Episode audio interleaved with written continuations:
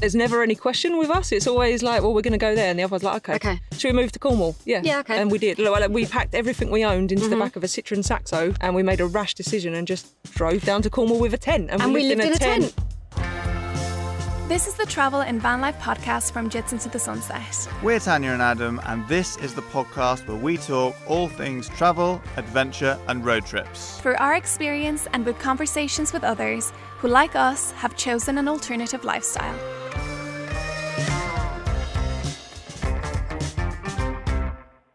Hello and welcome back. My name is Tanya, I'm Adam. and we are here living in our little rusty van called Jits, and together we're called Jits into the Sunset as we travel and film our adventures for YouTube and also host this podcast, which is all about travel, adventures, and road trips, of course. Exactly. And we're primarily van lifers, but we are about to make a bit of a shift towards backpacking, a temporary shift, I should say, because Jits is going to be waiting patiently for us in the UK. And there are many van life adventures afoot. But we're very excited to have this year of backpacking, or six months, or however long it's going to be.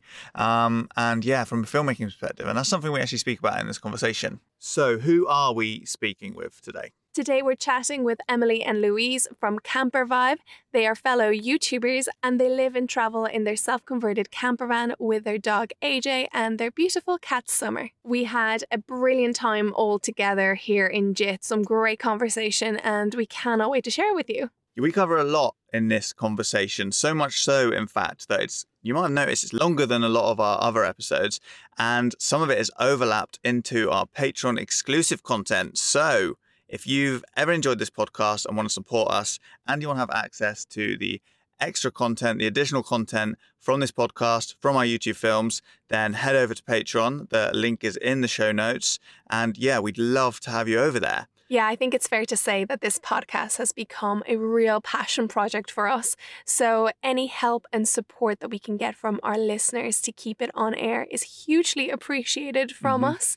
And yeah, without further ado, let's chat to Emily and Louise from Camper Vibe. Oh, and bonus points for anybody who manages to hear Triggy snoring away because he was sat on Tanya's lap for the whole conversation, and for half of it, he was just completely asleep. Yeah, So- he he loves to snore during this. He's um podcast producer. Yeah, well, yeah, very lazy one. Anyway, on with the conversation. So we are here parked up in a very rainy, very windy lay-by in an undisclosed location in Oxfordshire. And it's freezing outside, but we're all cozy here in our van. And we are here with Louise and Emily from Camper Vibe. Hello. Welcome to Jits. Thank you for having us. Ah, and Jits is lovely as well. She's very cosy in here It- tonight. very, very cosy. I love the little twinkle lights. Ah, yeah. It's all about the fairy lights making the atmosphere. Oh, adding the ambience. Guys, thank you so much. You drove, was it three and a half hours to come and see us? And we're absolutely chuffed because, yeah, it's been so nice spending the uh, the day together, having the chats, walking the dogs, all of it. And we've already had some really brilliant chats. And I love the fact that we now get to sit down and Try and replicate them. try to replicate them. So um, um, welcome everyone into the conversation, your story, your nuggets of wisdom, all of it. the nuggets of wisdom wisdom. might be a little bit short, but we'll try our best. definitely, definitely. No. So, I guess it'd be good to kick off with van life, as that is what you guys primarily are famous for Uh-huh. your van life journey. So, what led you to van life? Why van life? What was your journey to getting into your van and going off and doing van life? It started with our dogs, didn't it? It so did, yes. We travelled in a tent to start with, but um, our dog AJ, who we still have, uh, very quickly learned he could chew his way out of a tent. So God. we decided. Bet that was expensive. How many tents did he go through? only he only had to go at one, didn't he? And we Yeah. very quickly decided that it might be best if we got something with a, a, a a more solid wall. Yeah, because poor Louise, I used to make her tether AJ to him around her waist because I was so scared of him like get like, actually tether. Yeah, when you were the- sleeping? kind of thing? Yes. What? Yeah. so at least if like he did do a runner, I could grab hold of Louise as she's falling out of the tent. and we'd both get, just get dragged along with him. so yeah, we decided we needed something a bit more secure. So we bought our first van, which was an old Citroen small L1 H1. Yep. Uh, converted that to basically a tent on wheels. In it, it had a bed, and a side, and that was it. And then the rest of the space we had two dogs was for the dogs. So we Yep. travelled in that for a bit, just UK only. And then we went to a camper van festival, and Emily saw all the lovely self builds and all the pretty pretty builds and, and that. So it was um, I had to very quickly learn about electrics, plumbing, and all of those bits, and we built the one we've got now, didn't we? Yeah, it was definitely once I'd been there, I was like, right, I need a new van. Come on, Louise, let's let's we need a new bigger van. So yeah. So yeah, only it was only about a year after I'd finished the first one. So we had one season in the first van, and then straight on to the Mm-hmm. Straight next on to the next one. And what was the inspiration? Like, how, what was it then that you you wanted the layout for your new van to to to be? It's all about the dog. It is all It's about the dog. It- So our dog's quite large, so he needs a lot of space. So we wanted space for him to be able to turn around, walk around, have somewhere comfortable to sleep. we also wanted space for us to be able to walk about in there with him as well. So because he likes to be wherever you are. So as soon as you get up, he wants to be right next to you. So it was all about maximising that space as much as possible, really. And how was the renovation process? So obviously you had something. You, the, the first van was very simple. The second time round, you taught yourself the skills. That's a huge undertaking and it's quite challenging to do. And, you know, for Adam and I, we've been fortunate enough that Adam inherited Jits from his mom. It's a pre converted van. She's old, but she has been converted by professionals. So we've been very functional. very functional, really, really lucky. But you know, picking up those skills and really getting your hands dirty, it's something that we really respect and admire. How was that process? I worked really hard in training Louise. you provided a lot of tea and biscuits, I you? yes, and yeah, a lot of like YouTube hours spent doing that as well and researching and stuff, it- wasn't it? It was very, very daunting, especially when it comes to. So I have some carpentry background, so that was fairly easy for me. But when it mm-hmm. came to the electrics, I was absolutely terrified. Mm-hmm. And I think I probably spent more hours on YouTube researching electrics than I actually did fitting them. But I just broke it down bit by bit and just took it one small task at a time. And eventually we got there. And now, even now, when I turn the lights on, sometimes I think, well, we did that. So yeah, it's pretty She, cool. she says we. She she done it. You know, she was very good at doing it as Yeah, well. but without so. the tea and biscuits, I wouldn't have had This the, is true. the fuel. the, the, fuel- tea and yeah, biscuits, the, sandwiches, the dog walks that I done. You just and all of my painting as well. Yeah, you did all the paint. You I was did paint all shop, of the weren't paint. you? Yeah, did all Yeah. the painting, and I actually done the um, what's the, the tiles? tiling. You did the yeah, I done in the the tiling. Kitchen. Yeah, So which is every- now falling off. So I should show my skills.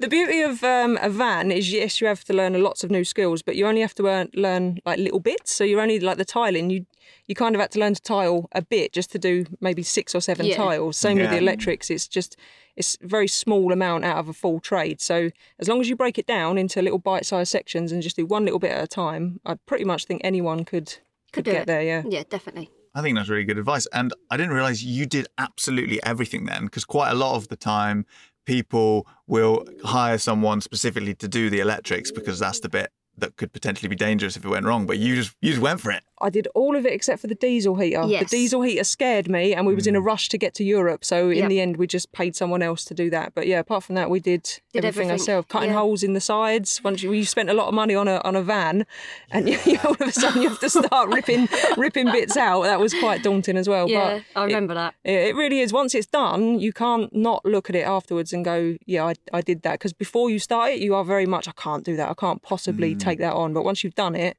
I know. And how many years we've had that van? Like what? Three years now. three years, and we don't have a single leak. So I'm very proud of that. Don't say that now. No, you just jinxed us. Touch wood.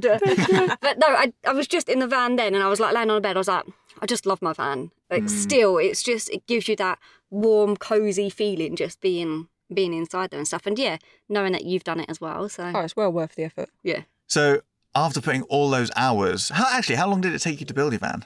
It took about eight months, but I was working full time, so I was only weekends, and I did it over winter, so the days were quite short. Yeah, Um, and you did miss had to miss a couple of weekends Yeah, because and of I- weather and stuff. I did take two weeks over Christmas, but yeah, about eight months working a, a full time job. So, and that was every waking minute that I wasn't at work Yeah. was on the van or researching. or researching about the van. Yeah. Also filming the process, right? Because you put up YouTube videos. This is how your YouTube channel started. Was putting the YouTube videos of the process to try and help other people. Yeah, filming the pro- it definitely adds on. I would say adds on about thirty percent. Yeah. Yeah, All right, those, easily. those videos were quite basic, but I was trying to be uh, more informative than anything else, just to help it, mostly to help other women. We got a lot of questions with our first van from women that wanted to do it, whose husbands either wouldn't help them or didn't want to do it, so they or was, didn't have. or didn't have um, that help. So I just wanted to put a, a channel out there that maybe some of the women could relate to.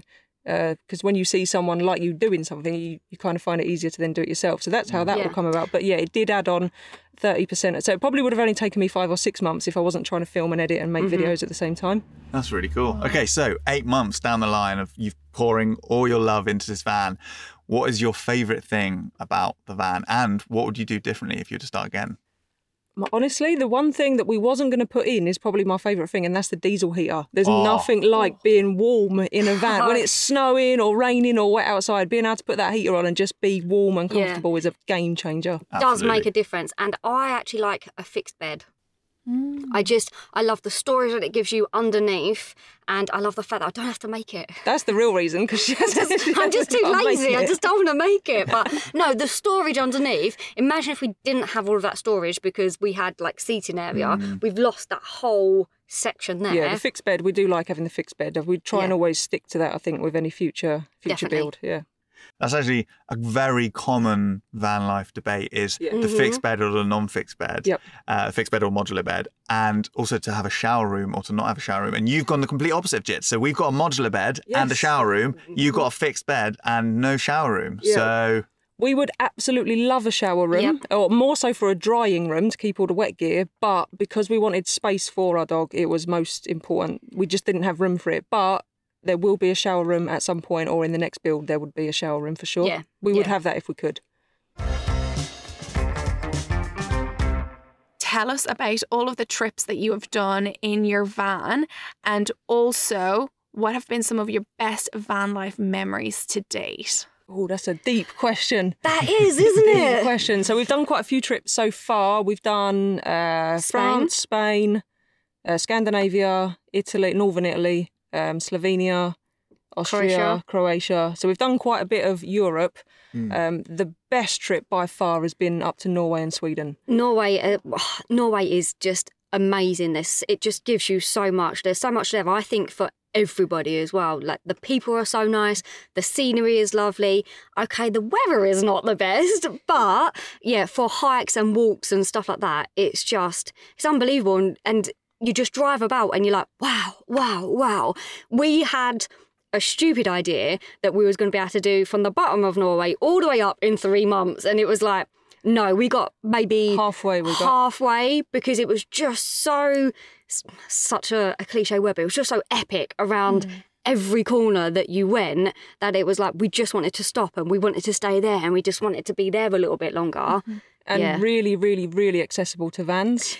There's So uh, accessible. it's- wild camping is completely legal, so you can pretty much wild camp wherever you want as long as you're not too close to someone's home.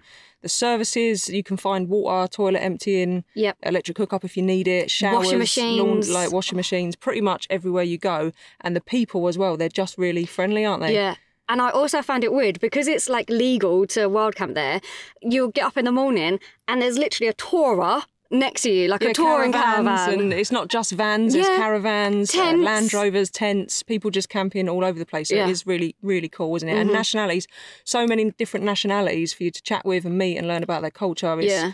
that's definitely been our highlight so far, hasn't it? Yeah, without a doubt. But then Slovenia was um Slovenia very, was very nice as very well. nice, yeah. And again, the people that we met there, they were really friendly as well, wasn't they? Yeah, especially if you can get to these places out of season. Yeah. Or slightly out of season, just before the weather gets too bad, because then you get it to yourself and you get to spend more time with locals. And Mm-hmm.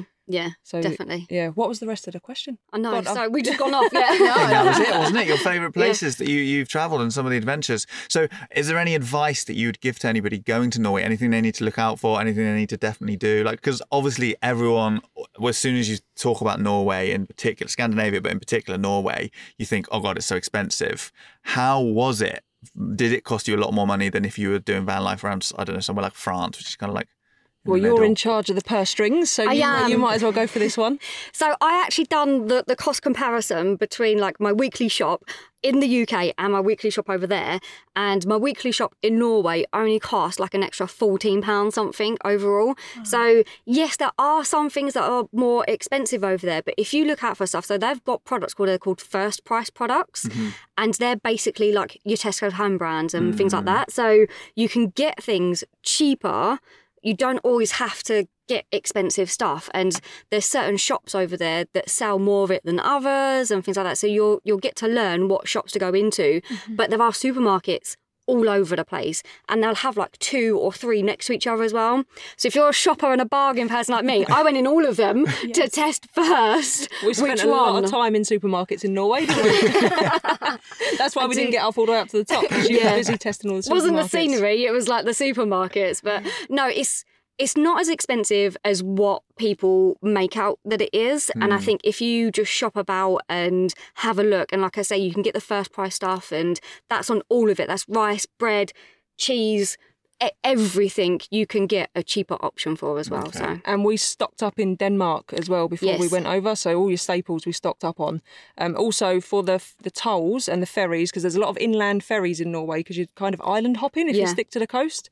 Um, for those you can get a a tag before you go, and that gets you something like thirty percent discount on all the tolls and ferries. So that will bring your tolls and everything down as well. But you need to organise that before you go because we didn't do that. No. and we paid full price. But yeah, there is there are ways to save and you register online for for the ferries and stuff and that as It's well all don't you So it's all- automated, so it's very advanced in Norway. So you don't pay at a ticket booth; you Mm. just drive, and then they bill you for it all afterwards. So it's all done with number plate recognition. So if you've got this tag, it goes in your windscreen, I think, Mm-hmm. and then as you drive on, they register that, and you get a discount every time you use either a ferry or a toll. yeah So it's definitely there's definitely ways to save money, and because all the road because they tend to tunnel under their mountains rather than going over them, you're driving flat all the time. Mm. So I actually found it more expensive of- on fuel in, for example, the French Alps, where we was up mountains in a heavy van all mm-hmm. the time, than we did in Norway, because Norway's just the speed limit's slow, there's no Yeah. traffic, so you just cruise along flat all the time. So it's actually, if you're clever about it and don't put your foot down and stick to the toll roads, it's actually cheaper, I would say, than some of the other countries we've driven in. Yeah, definitely, definitely. The things that are like quite expensive out there are things like alcohol and stuff like that. So, but they have to import it, so it's going to be more expensive. So, if you do like to have a drink and that, I would say stock up in the country beforehand, Yeah. and then you'll be fine. And one other thing, if you are going with a dog, he will ne- he or she will need a tapeworm tablet before you go in because we nearly missed that. And if you arrive without it, I think it's like seven hundred pounds Mm-hmm. to quarantine your dog for twenty four. No, yeah, twenty four Four hours, while they administer the tapeworm tablet. So yeah, if you're travelling with a dog, tapeworm tablet in Denmark or Sweden before you go in. That is top tip. Yeah, That is, yeah. Oh, yeah. I, I love that. I love the idea. Just going back to what you said about only making it halfway, even though you wanted to go all the way up, and that that is like one of the best things about van life is that you can do that. Like, if you fall in love with a place, it's not like, oh, cool, our accommodation's booked, but so we've got to move on to the next place. It's like you can take your time exploring that place and really make the most of it. And I think for us anyway, we've had that a lot. We've traveled a lot slower than we were planning to because we just fall in love with the places that we're mm-hmm. at. You get to know the places so much more, and like you said, like the time with the locals, and or even like someone might pull up next to you in a camper, and you just hit it off. So you decide that you want to spend two or three nights together, and you go exploring or you go on a hike. It just feels like yes, you see less places, but they're almost stick in your memories even more because they, they aren't just whistle stop tours. And I think so often you can fall into the trap of going, right, we want to see all of these places. And then you miss out on that local recommendation and going off the off beaten track. And you, you, you have this vision of what that itinerary should look like, but actually remaining flexible is the beauty of van life. It's what we love the most, isn't it? Because Yeah, we have a massive habit of detouring. Like we try and have a rough route, but there's just no point because you get there and you find things that aren't online or you haven't seen on a Mm-hmm. YouTube video. Or and I think anyone that kind of wants to get from A to B with a destination in mind and just does that, they're missing out on on so much because the best experiences are always the ones that wasn't planned. oh, without a doubt. Like yeah. you go to somewhere planned that you've seen 15 times on Instagram already and you've seen it already mm. because you've seen it on Instagram and it's, you know, it's pictured in a certain way and this, that and the other and it looks great. And you get there, it's never quite the same. But when you find something, we found a hike in Norway, the opposite side of Trolltunga, which is one of their massively famous hikes. It was too busy for us. So we went a different route, didn't we? And we found this brilliant park up. There was like two other vans there the Yeah. whole time. Absolutely amazing hike. Same view when you got to the top, just from the opposite side. So and nobody like nobody around on the hike when we was doing it either so we kind of had that beauty Mm. to ourselves because we looked through the binos and there's everyone else on the other you could literally see everybody else on the other side standing on this rock Queuing up you? for a photo, queuing yeah. up for a photo and we had the same view all by ourselves. But we only found that because we took our time, because we got off the route, because Mm-hmm. we spoke to locals and we found a different way of doing it. So definitely my advice to anyone doing van life is don't rush off with a destination in mind. Just cruise about. Just and that you're doing this because you've got time. So don't forget that you can go back. Yeah. We're planning on going back to Norway this year to do the other The the other other half. part. Yeah. Yeah, Th- this is it. So you know, it was gutting at the time because we didn't get to do it, but we're like, we'll just come back. yeah, Norway's It's still going to be there like next year. And also, you probably had a better time doing that one half than you would have if you just rushed past things to just to get to the goal of getting the top. It's like it is Yeah. almost like a, an example of the cliche, which is it's not the destination, it's the journey. Yeah, one hundred percent. Yeah. And you, kind of- yeah, you embodied that with your trip. So it's not about getting to the top; it's about just enjoying the way there. And if you get there, great. If not, then you had a good time on the way. Yeah, that's Definitely. exactly right. Yeah. Mhm. And what about the worst place? Not to bring it all pessimistic, but the to most difficult place for van life. Yeah, I think that's fair to say. Like from your experience, because you're so well traveled in the van, what has been the most challenging or difficult place to do van life? For us, because we both work on the road, we're very reliant on internet, aren't we? Yes. And the most difficult place by far, due to lack of services and difficult internet, is the UK.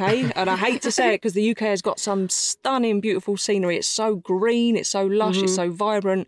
But it is, it can become difficult, especially if you're trying to accommodate a job, a cat, and a dog, and Yeah. all those things. It can be a bit of a challenge, can't There it? have been many a times where I'm standing outside in Wales trying to get up a, a hill with my phone, just trying to like find a little bit of signal and the wind's going and the rain and it's just yeah, that it it is difficult in the UK for sure. But if we're talking further afield over over the water into the rest of Europe, then I would probably say Croatia.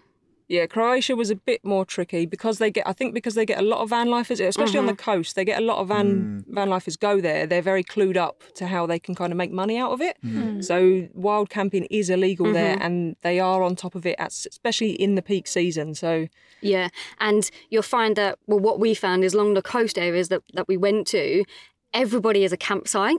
So it's their house with a tiny little like hmm. driveway, but it's a campsite. so, and they charge it, and it's quite expensive. It's not the cheapest either for what you're getting, for yeah. what you're getting there. But mm-hmm. I think inland is a little bit easier, but not in the winter because of obviously how bad the weather gets there and stuff. But I find that's true of every, every country we've been to. The minute you go to the coast, it automatically becomes harder because that's Yeah. where everyone wants to go. They want to go and park their van on a beach and have that, that Yeah. typical van life, um, you know, that typical Instagram doors open beach there. So that's where everyone goes. So that's where it is becoming, especially in France, like the south of France. The we south found of it France, difficult yeah. in the south of France, didn't we? French Riviera. That was really hard. Yeah, to be fair, we parked at this one place in France because we was getting the pet passports for AJ and Summer, and then we had to wait for them. So we went away for what? What was it like? A two weeks. Two weeks, And came back to that same place, and there was a barrier up. all been shut down. All, Oh, all within God. like a two week period. Obviously, that would have been in the in the process anyway. But it just goes to show how quickly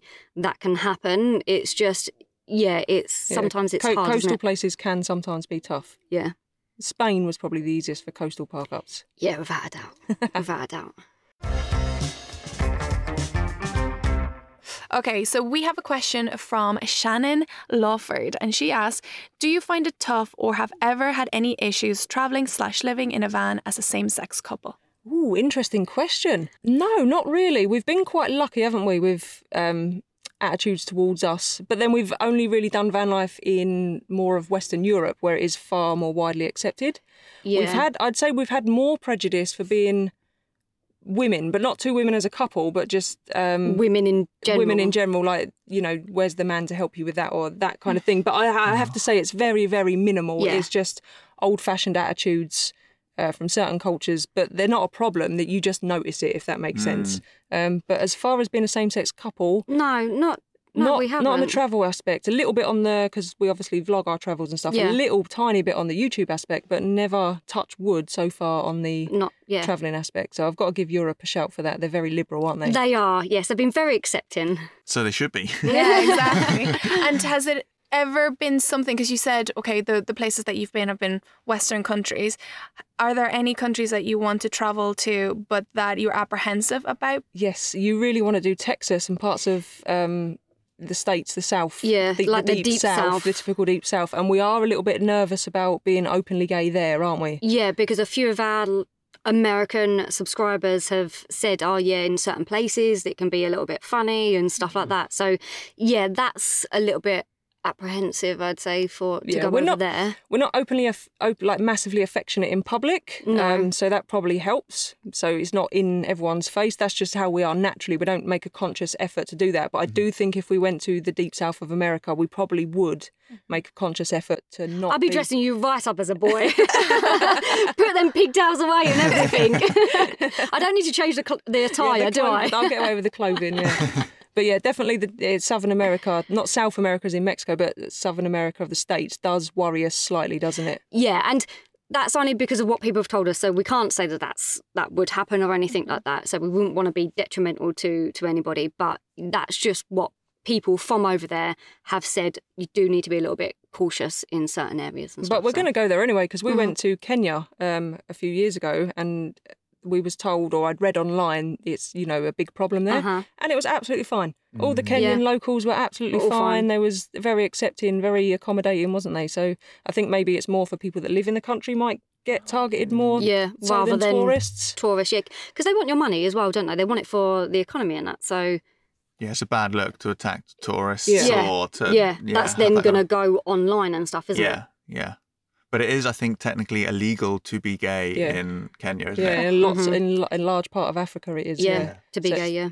it has. just so backward. So crazy. Yeah, I'd love to take the van to out and do a full African road trip. Um, Ooh. definitely love to do that. Yeah, Yeah, that's on the bucket list. The bucket list that continuously gets longer never, and it never bigger. and. It never ever gets shorter, does No, it? Only ever gets never. longer. What's Yeah. top three? What's top three on your bucket list then? Costa Rica, which I know you've done, so uh, we'll be picking your brains So- about Costa Rica, uh, mostly for the wildlife because it just looks ridiculous, Yes. right? Yes. Yeah. And you guys can confirm that it is. Yes, is. yes, it, it's definitely not overhyped. It lives up to the expectation. Our favourite park up ever, I think it must be, our favourite park up ever was on a beach uh, in Costa Rica.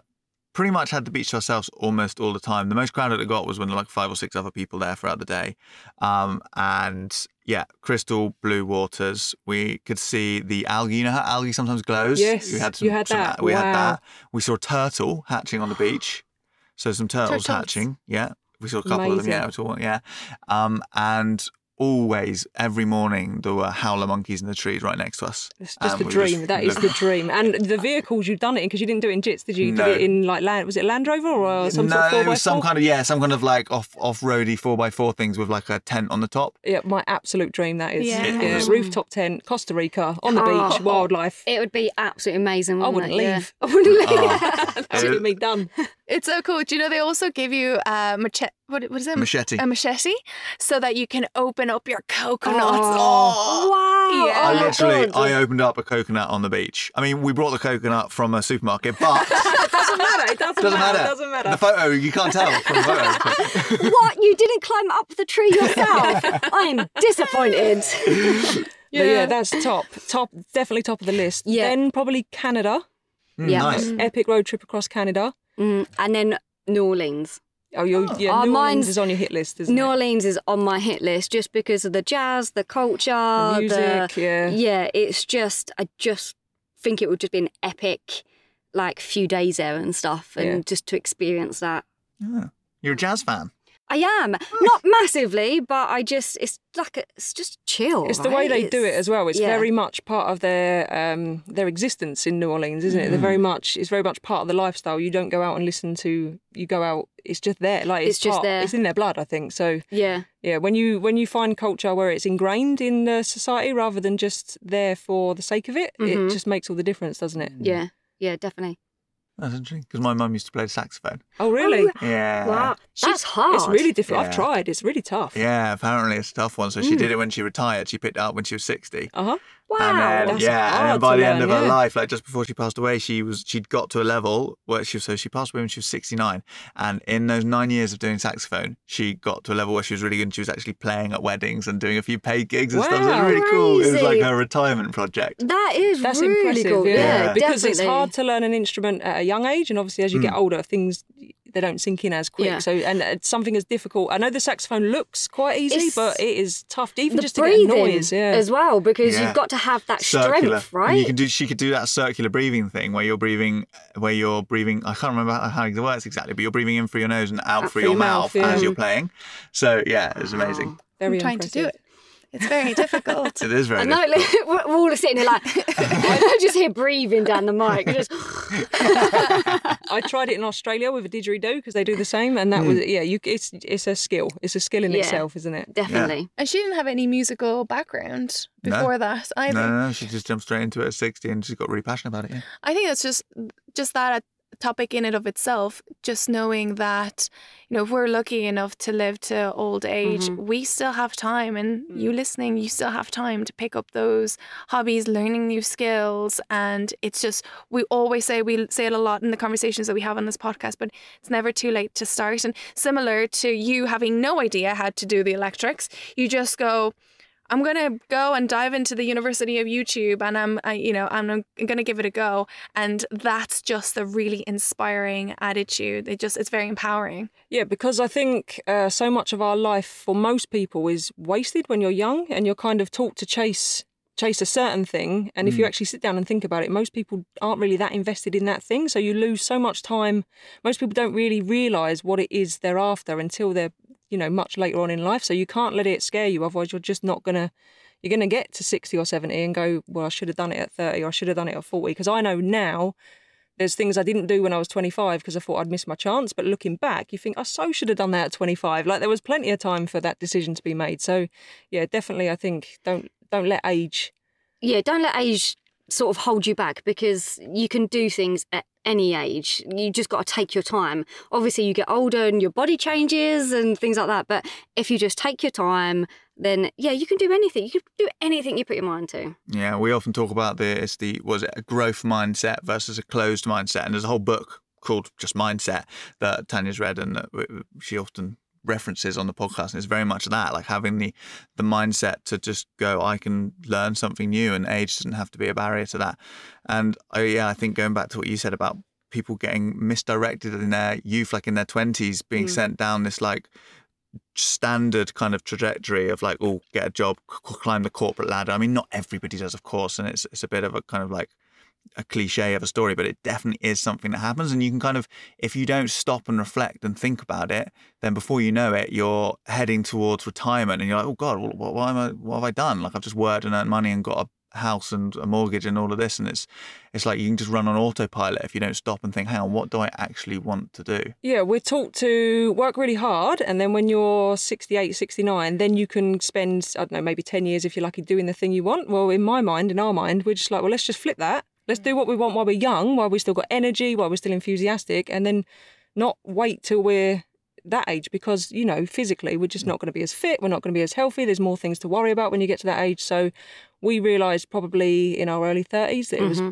it was worth you know what let's have let's have our retirement now or find a way that we can almost have it mm-hmm. or as close to it as we can get and then worry about it at the end a bit more because otherwise you're going to waste the best years of your life waiting for the end years of your life it kind of Yeah. it kind of it doesn't make sense to me like you're young you're fit and able now like try and find a way to do it now it's not easy but it's achievable i think and you just got to uh, have the balls to just step out and give it a go yeah, step you? outside the box, isn't it? It's Yeah. it's scary when you think about it, but the freedom that it kind of like gives you is is unbelievable. Just just to take that little step away from the norm and just make a little change, it makes all of a difference. Yeah, it? when I look back now, I only regret the things I didn't do. All the stupid things I've done. Yes, they were stupid, admittedly, but I don't, and I may have regretted them at the time. But looking back, it didn't really matter. Like you can recover from most Yeah, things, yeah. but um, you can't recover from not doing something. Like you can't, you can't, you can get to seventy and go, you can't change that. You didn't do it, so Yeah, I- it's- I'm it's scared. done.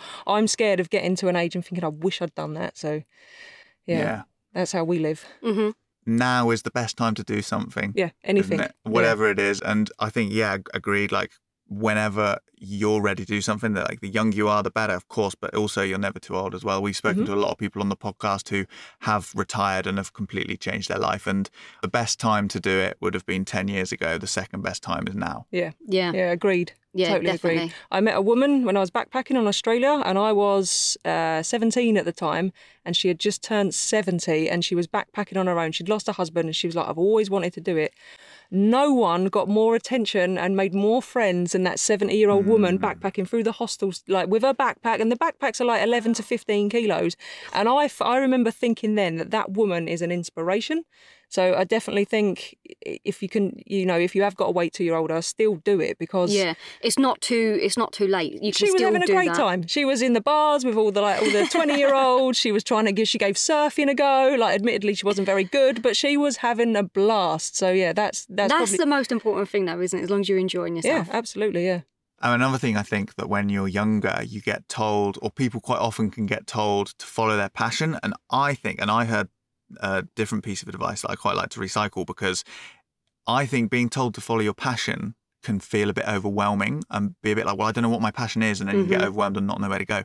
I think just following something that you're interested in is a much more attainable piece of advice because you can kind of you you can find interest in so many different things and just go for that and then who knows what's and you can always change like you don't have to do a career or do something with your life and then that's it for the rest of your life just you might find yourself get interested in something else it doesn't have to be a passion that you do forever of course great and so much respect for a lot of people who do find what they love doing when they're 20 and then do it for the rest of their life but it doesn't have to be like that and i don't think that i think the most common way is to do lots of different things throughout life Yeah, and most people will change. Like what I was passionate about when I was 18 is completely different to what I'm passionate about now. So, uh, what's there's a quote. It's a long quote, so I won't do it all. But it says, "If you know what you want to be in life, be it a doctor, or a soldier, or a vet, you will become it, and that will be your punishment. If you don't know what you want to be, you will be far more. You will live a far more freer life because you're not confined to that one thing. Mhm. And I think that's very much true because I can get. I would hazard a guess that 90 percent of people watching or listening to this, sorry, aren't doing the job they thought they wanted to do when they were 16 like it it's just it's just it's impossible for most people at 16 to make a decision for the rest of their life. And even if they do do it you can change at 26 you can change again at 36 you can change again you're like the working life's a long time to you 50 years to I've fill had with a one lot thing of jobs throughout my. a lot of career choices I've had a you? lot of career choices because, uh, like, like we were saying earlier, I'm a person that likes to juggle quite a few things at one time and stuff like that. So it's hard for me to focus my mind. I'm not somebody that could go into a job and stay there maybe forever because I just can't focus like that. So I have tried quite a few different career paths throughout after leaving the Navy and then getting this job now. The job that I'm in now is the longest job that I've had since I left the Navy because I've just gone from this career to that career to this career because if I if I'm not happy with it, then I'm going to change and I'm the only one that can change it. So there's no point in staying somewhere that you're not happy with because that just then goes into the rest of your life like when you finish that work you're going to take that home with you and then you're going to dread going in the next day and i'm i just don't i think that's a waste of life i think that if if you're not happy then you are the only person that can change that and don't be scared to change it either so yeah i there was a running joke that i just like to go to interviews do like a job interview I do you? like a job Yeah. interview, definitely. Yeah. You you got to try things out. You got to try. Just a quick one to say that if you've ever enjoyed this podcast and would like a free way of supporting it, then you can do so by leaving us a rating, leaving us a review, or just sharing with a friend. Um, anything you can do to help get the podcast out there and heard by more people means so, so much to us. And it means that we can just carry on doing this podcast and making it better and better every week. So thank you in advance and on with the conversation.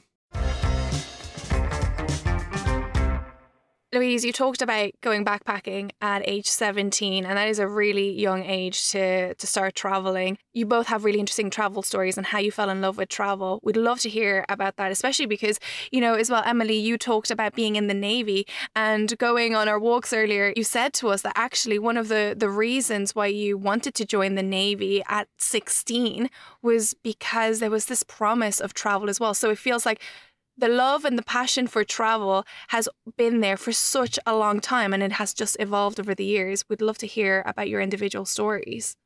Yeah, for me, I joined the Navy at 16 and it was it was because of the travel and I didn't want to be confined to the town that I was in because a lot of people where I'm from kind of stay there. So I, I knew that I never wanted to stay in this kind of little bubble of the town that I was in. So the Navy was a way for me to be able to travel, to work, to, you know, experience new different things and experience different cultures as well and being around loads of different people because it's not just about the travel, it's about the people that you meet along the way. And I just think that you then understand and have a lot more respect for different people in different walks of life and i think that that's how that you grow as a person.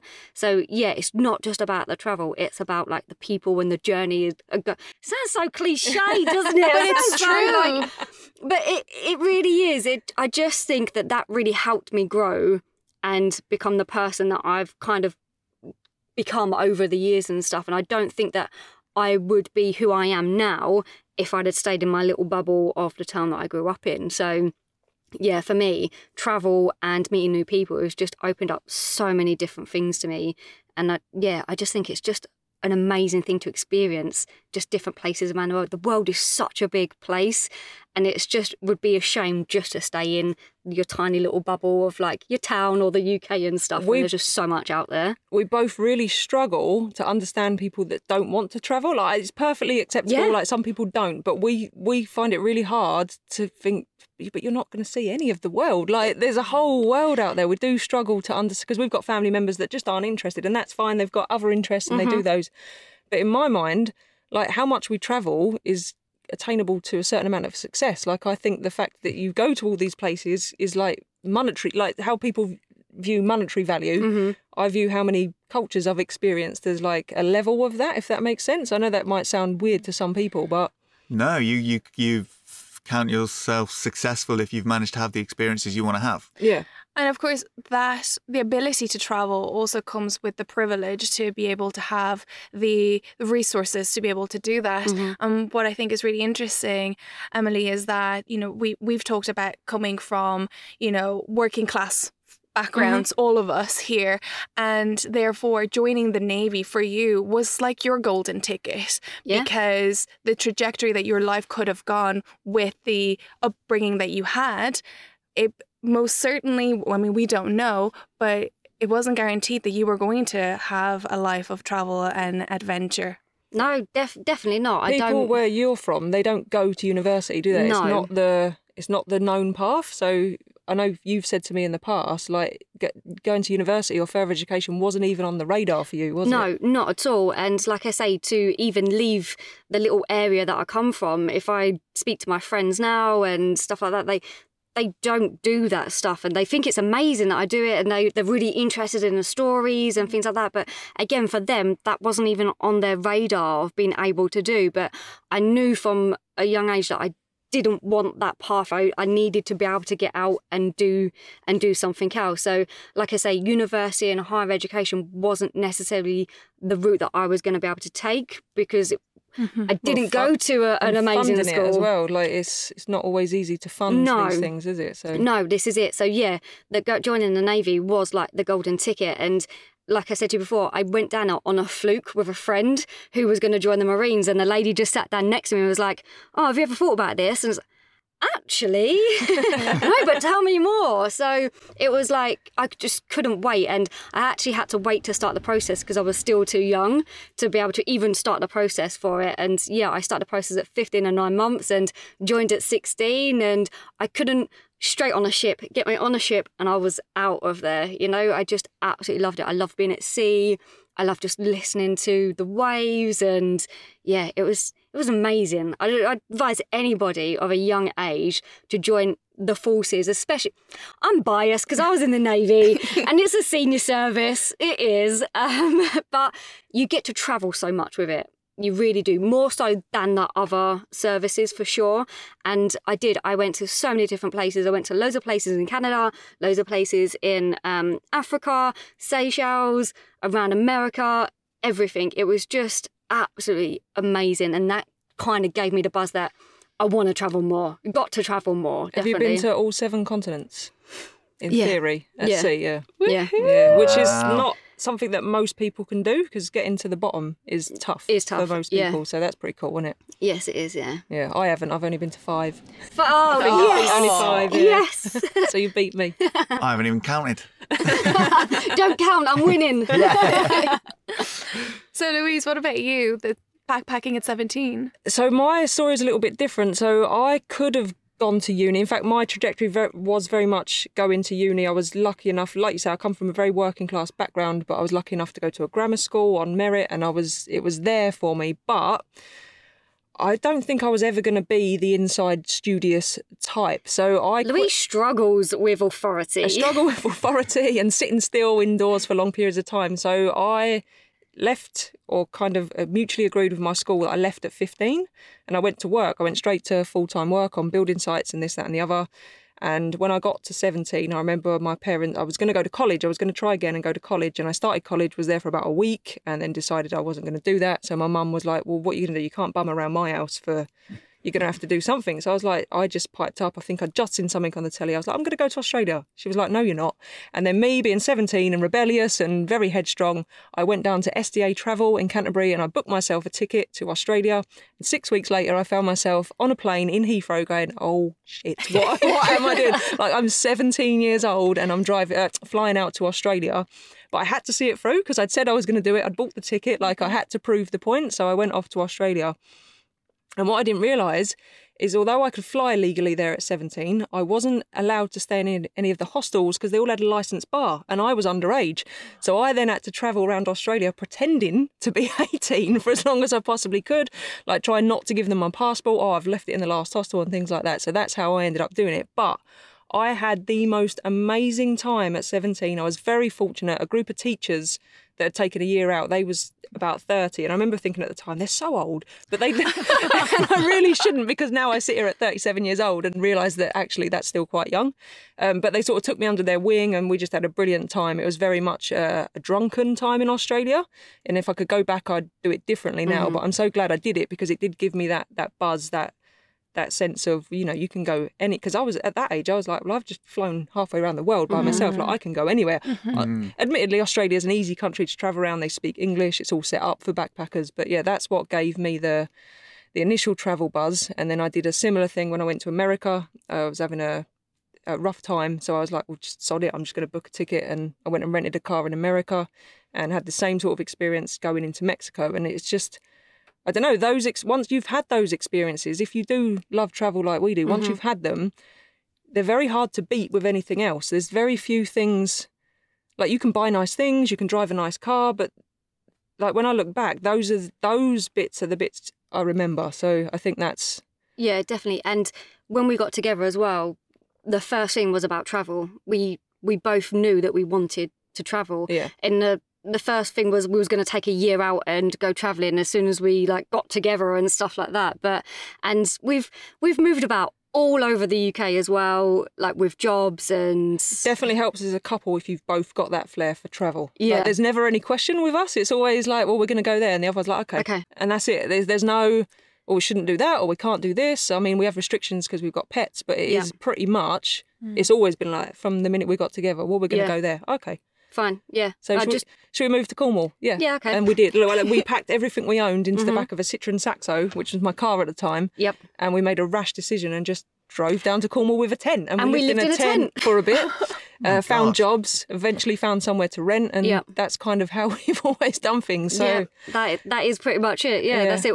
We lived in a tent for about three weeks, I think. we We've lived had in dog. A, we lived in a tent for a month in With your March. massive dog, Yeah. who you were scared was going to rip the tent open every That- night. No, that was- previous A different dog, dog, yeah, okay. but bigger, bigger than the dog Oh, we've got yes. now. Yeah, Yeah. So, and it was March, I think. It was freezing. There was no electric hookup and heaters like that. You didn't even think about that with a tent. Yeah, so I've got pictures of us eating our dinner, which was um, cocktail sausages at the time and baked beans, and with like three hoodies on and stuff like that. But again, and- look how fondly we look back on that. Yeah, it's, it's it's true, those yeah. Mm-hmm. moments, those yeah, yeah, I remember that. otherwise. Yeah. Yeah. I remember getting ready for job interviews because we had nothing. We just quit our jobs and was like, well, let's just do it. We'll just moved down, and then yeah, found jobs while we was down there, and then you went round knocking on people's doors to try and find somewhere for us to live and Yeah, stuff like that. because we were So- starting Wow. work the next day. Yeah. So mm-hmm. in Cornwall, it's really hard, especially in Newquay where we was. It's really hard to find somewhere to rent in the summer.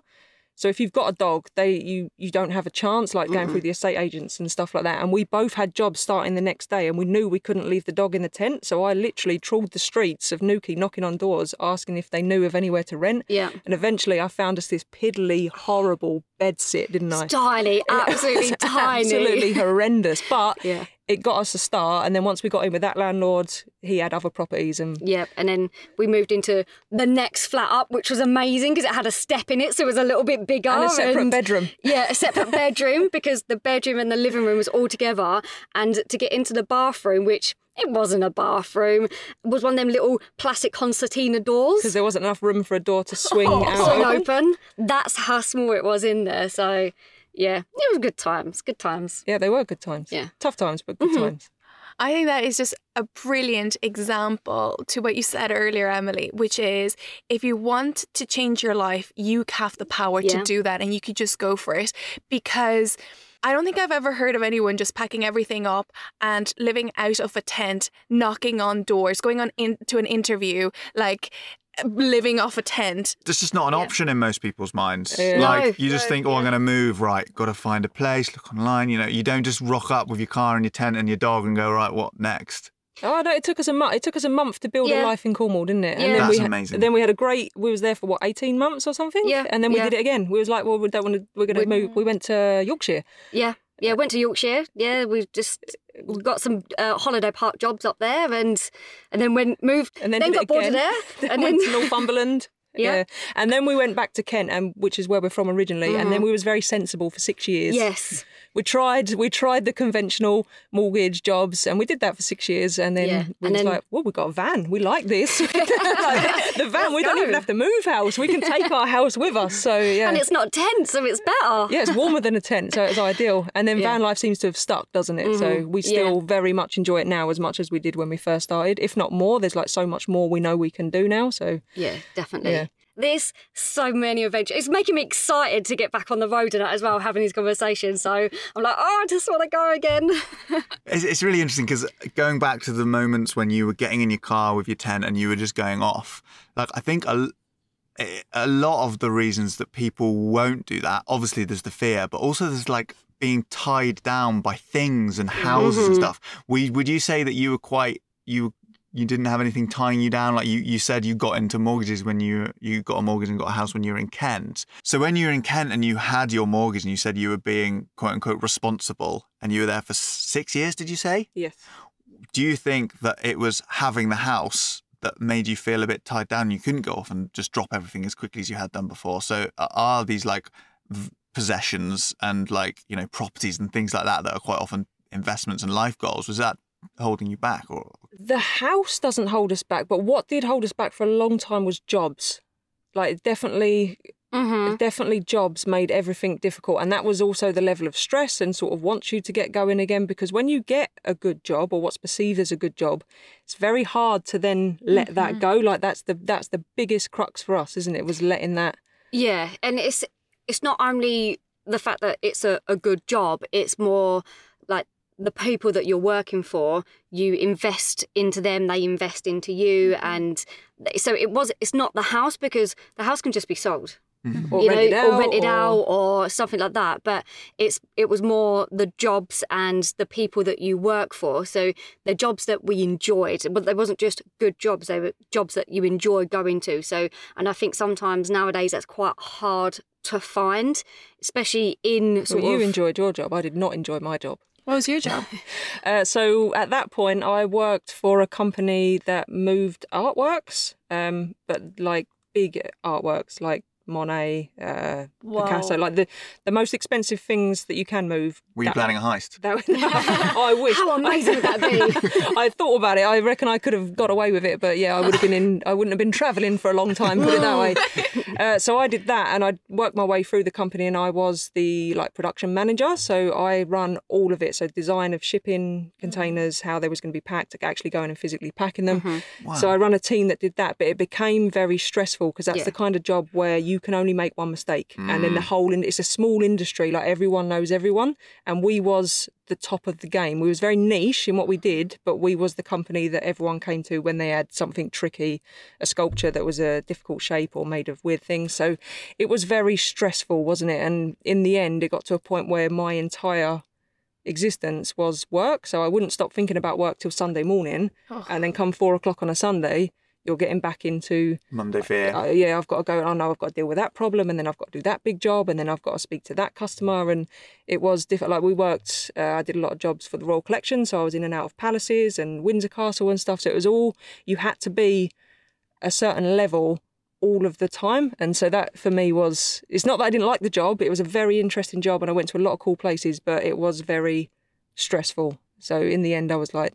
I don't want it. I just, I just, don't, want it. Yeah, I don't want it's it. Too much adulting now. Just too much adulting. Yeah, but too, far too grown. Bearing Yeah. in mind, this is the same kid that packed all her stuff into a Citroen Saxo and went to Cornwall in a tent and went to Australia when she was 17 to then put me in an environment where I am like professional and uh, like responsible for a crew underneath me and yeah it just all got It's amazing to hear that you've done that though, the range that you've Mm-hmm. been off traveling, doing whatever you want, but then also you said you got into grammar school on merit, so that shows you're good studious when you put You're your mind so to it. smart. But, but it is. And then you've also got the range to be like a professional in what sounds like a pretty high pressure environment and you have to be very proper if you're going into Windsor all the time. It just is really interesting to hear you've got all these different caps that you can wear and then you went, you know, built a van. yes I've lived the, lived a full life yeah, definitely not regretting anything. Are I've you? lived it, Yeah. but I think it's always having that ability to take those chances. So when that job, so to get into that job uh, to start with, I started off on the shop floor um, doing bench joinery, which is my work background. But I kind of had to blag a certain amount. But I've always thought that well, if you can blag your way in, you can kind of figure it out when you get there. Like just. Just ask someone else to show. You. Just silly questions like, "This is how I've always that Can you show me your way of doing it? I just want to make sure I'm doing it to company like spec." And then they show you how to do it. So you can kind of so I, She's a good blagger. but I think you shouldn't let things because what's the worst that could happen? I could have gone there for two weeks and they could have figured me out, and then I don't have a job there. It's not, and I just get a different one. And it's the same with going to Australia. It couldn't have worked out. I fly home, mm. Cornwall. We could have come back. Like you can always get out of Yeah, you things. you can't be scared to make the change and take the leap basically because that's that's a thing i think and going back to what you was you was asking about is it like the house and stuff i think as well for us having the animals is what's made us be a little bit more sensible as well because it's not just yeah, I just think I think we got a mortgage for the dog. yeah It's like the same we built the van for the For dog. I think the mortgage yeah. was for the dog, so we Yeah. had somewhere like somewhere proper to live and stuff. when they're older and stuff and yeah they've got somewhere to to live but they've got somewhere they've got the van They've got the That's so funny. it's As for when the dogs are older, they've got somewhere to live. It sounds sounds like you're definitely talking about kids there. Yeah. I know, right? They- they are like yeah. children. They are like are like children. children, yeah, yeah. definitely. So, but no, it's you've got to make them changes sometimes to enjoy it a bit Mm-hmm. more. So I'm sure a lot of people listening will, of course, follow you guys on YouTube. You make incredible videos, very entertaining, very cinematic, and you do some great, great adventures. And if anyone here is listening and doesn't, then make sure you do. Of course, link in the show notes. Um, what is your guys' relationship to YouTube? It's a long one, isn't it? So we start. We had no intention of ever making YouTube a career. In fact, I didn't think it was possible with a channel of our size to even do it for a job or anything like that. So we did it. Um, like I said, the van build was where it started, and there was just very silly, very amateur, very, very quick videos. They weren't great. And what happened was when the pandemic hit, um, I went on furlough, and I didn't have much of the van left to build. I was pretty much finished. But I don't cope well with not doing anything. So I wasn't going to work. So I, f- I started to film the videos a bit more creatively. I started to watch a bit more on YouTube about how to do that. And I found a, I was already big into photography and I found a, a passion really for filmmaking. So I just, that's what occupied my time. So during the pandemic, I just spent my time trying to make what could be perceived as boring van build videos a bit more interesting, and I, I mm-hmm. found a passion for it. So we did that, and then you started to come into the videos a bit more because I the van build was finished, and people enjoyed the banter between us, and I didn't realise it. I was just putting it in for a laugh. Like I didn't realise that it was going to take off, and then we started to build a bit of an audience, mm-hmm. and then we started to engage with that audience, and it was quite a a nice process, wasn't it? Making something funny in a time where it was pretty crap for a lot of people. Yeah. Everyone was stuck inside. No one knew if their jobs were safe, if their family was safe. And once a week, we was making people laugh, and that kind of just grew, didn't it, for us into Yeah. a passion. Then we was lucky enough to go travelling. So I just carried it on. We just carried on doing it because everyone else was still like locked down or not at mm-hmm. work or whatever. So we just carried it on, and it just kind of took on a life of its own. And then from there, like um, we started to make a, a bit of money here, a bit of money there. I then got made redundant, so I was like, well, I'm making money doing this. Shall I just carry on doing this? And it's just it's just escalated and grown from there. So that's how it all kind of came about, really, isn't it? Yeah, and you love it. I I really enjoy the stuff that you do with the videos and that as well because it's just you you do really have a passion for it and you spend a lot of time researching stuff and picking out the music and the hours. I love the fact of how passionate she is about it. It's just really nice and I like I like to watch and look at what she's done and what she's put together because I do not do any of the editing at all. I just rock up and speak. That's that's as much as I do. But yeah, I I just I think it's really nice to see her so passionate, but knowing the previous job that she had where mm. it was really intense and stuff like that. So it's really nice for me to see her and how passionate that she is with this as well. So What it's also done for us as well is it means we can travel, which I think Yeah. is a massive plus for us. So it facilitates us to be able to travel on the road all of the time. So I'm combining multiple passions yeah, in one thing. So I couldn't we couldn't be more thankful for the situation we found ourselves in really. yeah, definitely. You talk about all the all the work that Louise puts into the editing and the videos and everything. But Louise, you actually said in one of your videos that it's Emily who works really, really hard because I think some people that don't know you guys would just assume that YouTube is your only source of mm-hmm. income. But actually, Emily, you mm-hmm. have you, you you've got an, another complete job Yeah. and you've held on to that independence and you made sure that you're not relying on Mm-hmm. YouTube because I believe you've said before that once YouTube becomes like the be all and end all, then it's putting all of your eggs in one basket and you don't you you basically don't want to rely on that. No, I've from experience, like because it's happened to us at times where it's Yep. kind of started to take over, and then from other uh, creators and YouTubers and social media people that we know and we've met and we spoke to, we've seen how how much it can take a hold of someone's life, and when. Yep. When your entire mind space is not only your income, your it's your job, it's your what you was your passion is now not your passion, and it, I, f- I think we're very, very, very conscious not to lose the love of it because I Yeah. think once you lose the love of it, th- there's no point doing it and we love the position we're in so emily keeping your job Yeah. which you really enjoy I do. I absolutely love my job, and I, for me, because I don't do the editing side of it or anything like that, and not that I probably couldn't, but I don't have the passion for it. Like I say, my like attention span is not that good to sit there for the amount of hours that Louise does and puts into it. I couldn't do it, so that's why I really like my job, and I wanted to keep my job and have that separate entity. So one, it's it's my own, and I'm still keeping me, and it's not just all about YouTube or anything like that. and it facilitates like if we want to take a week off or two weeks Yeah. off we haven't got to worry we can just say do you know what we're going to take two weeks off Mm-hmm. because financially we're not 100% reliant on it it's i mean there, you do worry a little bit like oh is the algorithm going to drop it you have all these things but you just have to let that go Yeah. and so we've been very careful to try and maintain that healthy balance of taking a hobby and making it your job because Yeah. I think that can go horribly wrong Yeah. if you get that balance wrong. So we are very cautious, aren't we? Yeah, you don't want it to consume you. You still want to enjoy it and have a passion for it, like like any job. You know, like I said earlier, once you start not liking it, that's when it can take a, a horrible turn, and then you're just gonna stop doing it and stuff. So I think it's really good to to have a few different options and separate entities and stuff like that. And not get bogged down in views and numbers and Yeah. analytics and whatever someone else is doing and Yeah. all those things because it's easily done. It's easily done to get sucked into Yeah. the headspace of that. So Of course, it is.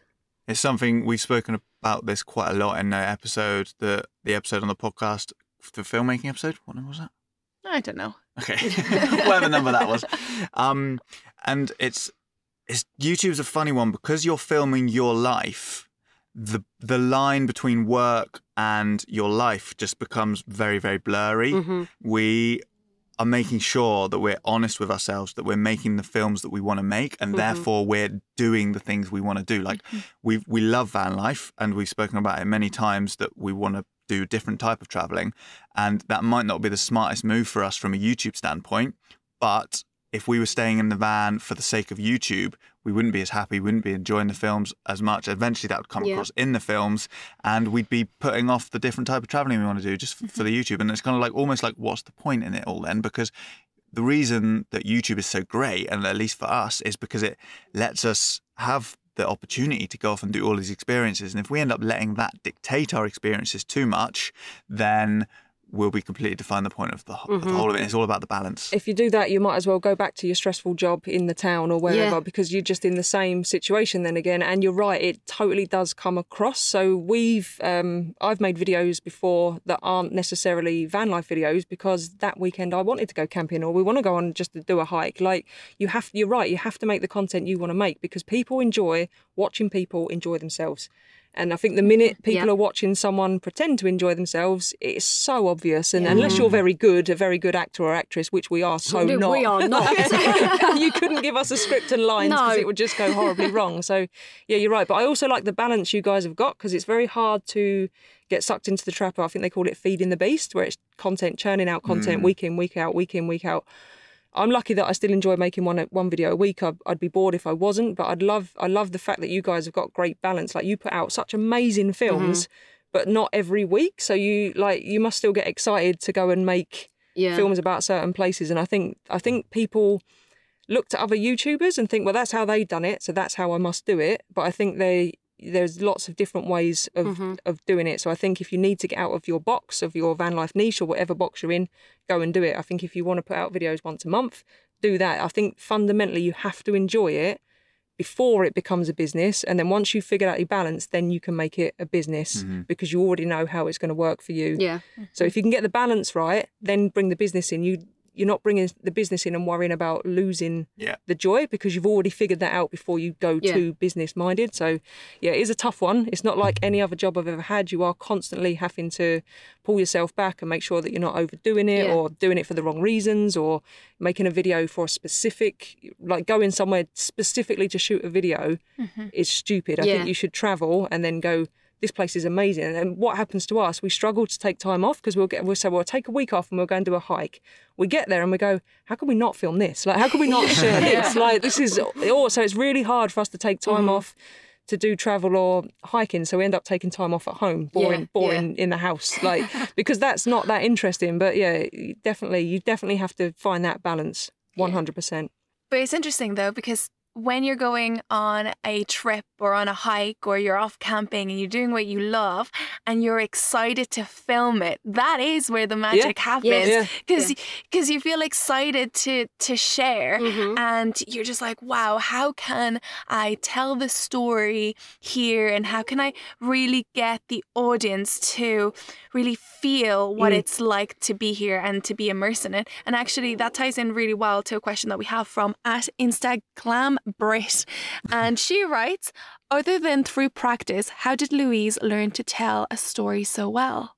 I don't know. I don't. I don't think I'm very good. Like No, I, you are. I, You're so good. I, Come I on. think I'm like if there was a scale of one to 10, 10 being like your big top van life YouTubers, I'd put myself at like maybe a three. What? Oh my I, God. I, I genuinely would. I need to stop you because Louise actually, many years ago, before even doing this, Louise, I would just go to Louise, like, tell me a story, and we'd be out on a walk or something like that with a dog, and she would just make up a story on the spot, and I'm mm. like, just so engrossed in listening to this story that she she just has this mind that works in a way that I don't think everybody's work. So you are a very sort of creative person, and I think that really helps. And you're just creative in. She's annoying. She's an annoying person that can do most things. Honestly, it's, it's ridiculous. Some As of we've the stuff established, that she. building anything, building a uh, van. I Honest- can't dance or sing. I'm terrible Yes. at both of those things. Great, good. Yes, this is what I hold on to because I can dance better than her. It's the only thing I can do better. That's but not true. It's That's not but true. no, she's she's such a, a creative person and a very talented person that yeah, we literally would be on a dog walk and I would just say to her, "Tell me a story," and she would just reel off this story for for like five, ten minutes, and I'm just like, wow. And I keep saying, And to her, you should write happened? a book. Yeah, I am. I'm like, you should write a book. She's like, oh no, whatever. I'm So- gonna I'm gonna write a book one day. Yes. so Yeah. I do think that she is. She has like a sort of natural ability and stuff, and just random things. We walked through a shop in like JJB. This was many years ago when JJB was still there, and she picked up a, a basketball and just started spinning it on her finger. And I was like, "When did you learn that?" She went, "I've just done it." I get, I- like I said, I get bored, so I fill my time up, with, and I'm not one for watching, just sitting watching mind-numbing telly. I'd rather be doing something. This is why I didn't cope well with school, and I didn't want to be sat. I wanted to be mm-hmm. doing something, and probably why I went into carpentry because you was physically making something. I like to have at the end of the week, the work. of- I like to have something to show for it. Like I built that, or there's a YouTube video that I made. And like mm-hmm. I just enjoy that. But I've always, um, when I was a kid at school, I was always writing stories. They was probably terrible.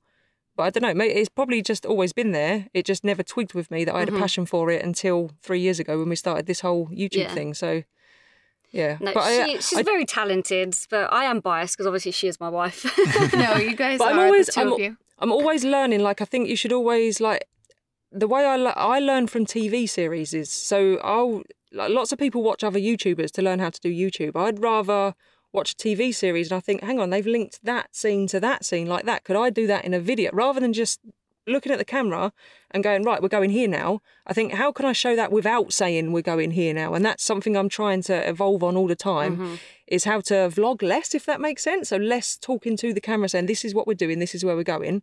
I'm trying to always find ways to get from a to b without having and that's what i love about that, that challenge of trying to trying to come up with and new ways of doing it as well. There's easy ways to do it like you can chuck a drone shot in between two scenes bit of music oh you've transitioned. But i'm always trying to find new ways and that's that's what i love about it more than anything. Like the editing to me is more important than the filming. Like the Mhm, filming yeah. getting all the shots is a tool to make a story in the edit does that make sense Yeah, absolutely makes right, sense. okay, yeah, yeah. yeah, yeah, No, you're you're very right. I uh, I like looking. I love looking at other YouTubers, of course, for inspiration. But I also like looking outside that, like you're saying, TV series. I like really like Vimeo. We were speaking about Uh-huh. it before we started recording. So anybody listening who's looking for inspiration.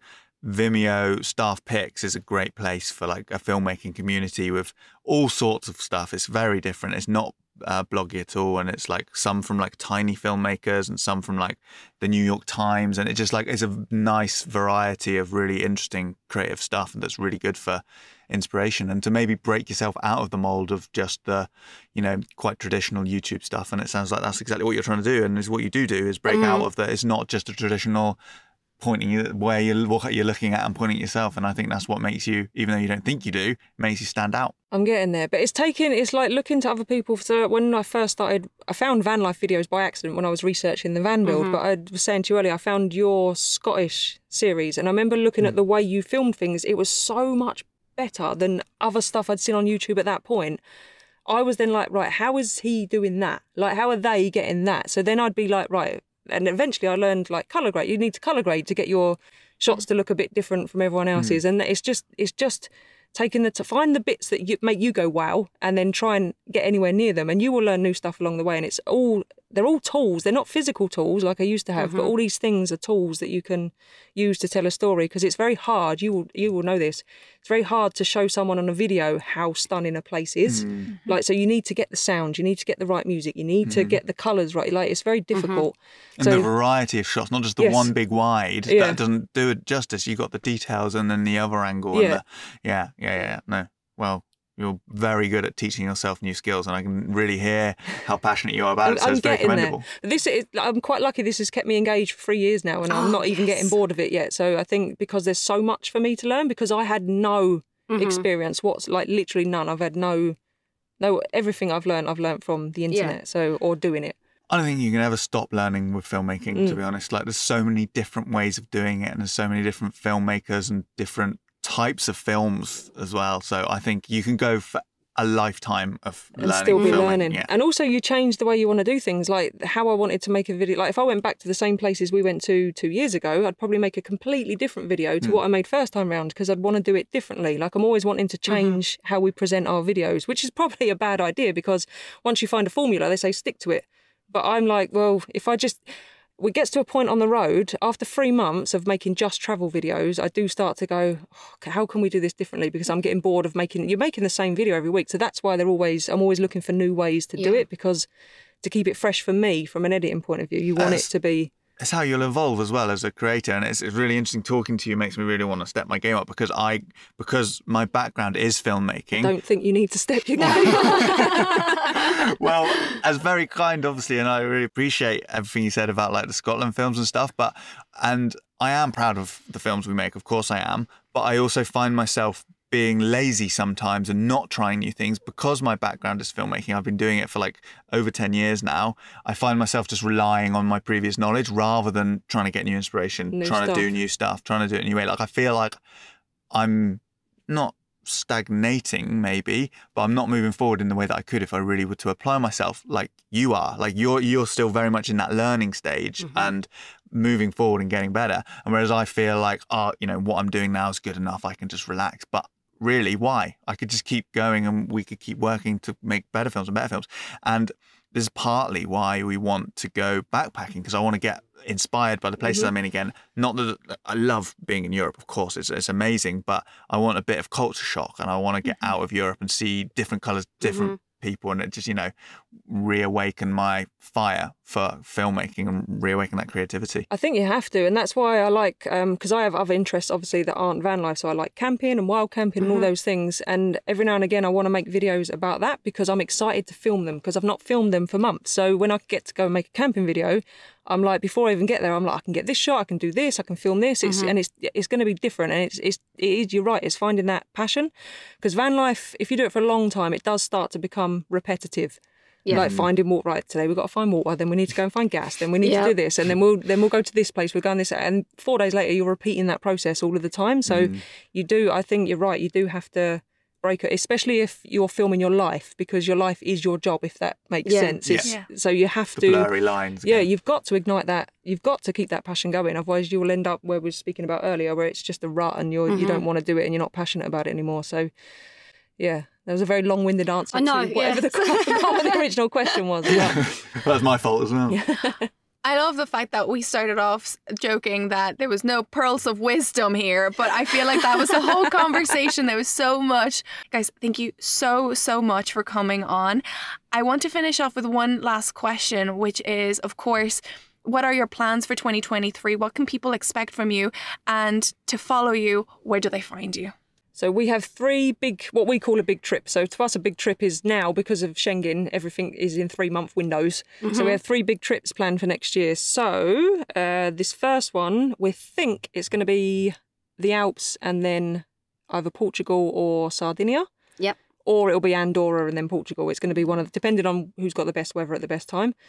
So Europe, then we're back to the UK. No, well, we're back to the UK for a week or so, and then Yep. we're going to Ireland, and we're going to do the much. And we've got a quite a big Irish following, so we're looking forward to Yes. doing that because they've been asking for about a year now. When are you doing Ireland? So we're going to do Ireland, and then after Ireland, we're going to return to Scandinavia Yeah. and finish Norway, and hopefully uh, a bit more Sweden again, and maybe touch into Finland as Yeah. well, and do a bit of that, and then probably a rest for the winter. Because we'll be knackered Yes. after nine months of, because it's a lot of driving because of the Schengen now. We have to come back to the UK and then back out. It's, it's Yeah. a lot. So So, where are people going to be able to follow along your journey? So the best place to follow along on our journey would probably be YouTube, Yep. and then Emily is very active usually on Instagram when we're on the road. So Yes. uh, YouTube channel is called Camper Vibe, and then the what's the Instagram's the same. Instagram's the same. Yeah. It's Nice and Camper underscore vibe. Camper underscore Vibe. So yeah, you can find us there, and we're hoping to. There'll be quite a lot of content this year because we're going to be on the road A for the lot. majority of it. Yeah. Yeah. It's very exciting. I'm very looking forward to it. And having these conversations makes you even more excited, right? I'm just like, oh my God, I just want to go. Yeah, because fingers crossed we're leaving in about a week. So Yeah. Oh, yeah, we exciting should be. times. Yes. Yeah, we caught you just in the Just in time, yeah. Yes. it's so cool. I'm so oh, I'm really really excited for you both and Thank of you these very much, and we're excited for your backpacking adventures. I know. That's going to be, I'm going to be so jealous. We are so ill prepared at the moment. That's the best way. Honestly, though, sometimes just go. Well, that's the worst that can happen. Yeah, But that's- at least pick your first country, though, right? Don't Yeah, just turn up at the airport and be like, right, what's available? Sounds like something you guys would do, though. To be fair, just with a tent. Yeah, uh, 10, 10 years ago, I would have done that. Yeah, definitely. I'd still like to do that though. To be fair, that's on my bucket list. Literally, just to turn up at an air- airport And and, go, give me the cheapest ticket, right, or and the ticket, got? yeah, the next available flight, flight, please. yeah. That'd be a great That would video. be really cool, Yeah. wouldn't it? Oh, that would blow up. That on is YouTube. that is my. we should do that. That just is my for fun. bucket. That is my bucket list. Like just to literally rock up at the airport and be like, right, where can we go? Where can you give us? Where can we go now? Yeah. Wow. You wouldn't even know what to pack. You'd have to pack everything. Oh wouldn't know, you? it'd be amazing, right? Or nothing and just buy it all there. Buy all you get. Yeah, but then what if you end up going to like Switzerland? Oh no. Oh, Everything's really expensive. You at least got to have like a bikini, ain't you? a bikini pair of shorts And a jumper. and a jumper. Yeah. You're Done. covered somewhere, aren't you, along the like. so we have one question that we need to ask you before we let you guys go, and that is Serious question. very serious question. We need you to come up with a secret code emoji so that people who have listened to the whole of this Ah. podcast will be able to use that code emoji to reach out to you or to us to let us know they've listened to the whole conversation. Super loyal. The code emoji is going to be a raccoon. Oh, I love raccoons. They're so cute as well, aren't they? And you saw one recently in Mexico. I did see so, one yeah. recently in Mexico. Yeah, raccoon. Okay, raccoon emoji, great one. Thanks, guys. And thank you, everybody, for listening. And of course, guys, thank you so, so much for your time. No, thank you. It's been a pleasure, hasn't Yes, it? it has. Yeah. It's been lovely to speak to you. Yeah, let's have dinner. Maybe let's play some games. Or maybe we can have a, a movie night in Jits. Uh-huh. Oh, nice. And then, yeah, tomorrow morning, breakfast, dog walks, and yeah, then more the chat. sounds, a sweet sounds farewell. good. Yes, it sounds good to me. And the rain might stop. Fingers crossed. Thanks, guys.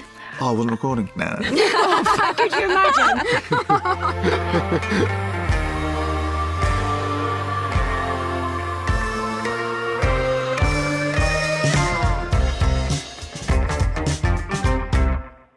Thank you so much for listening. If you've enjoyed this podcast or have found it helpful in any way and can think of someone else who would appreciate it too, then please do share it with them. Not only does it help get our podcast out to more people, but you never know that someone might need to hear this conversation. Other ways to support the podcast are in the show notes. This podcast isn't sponsored, so anything you can do to help it grow helps us continue to have conversations just like this one with fantastic guests.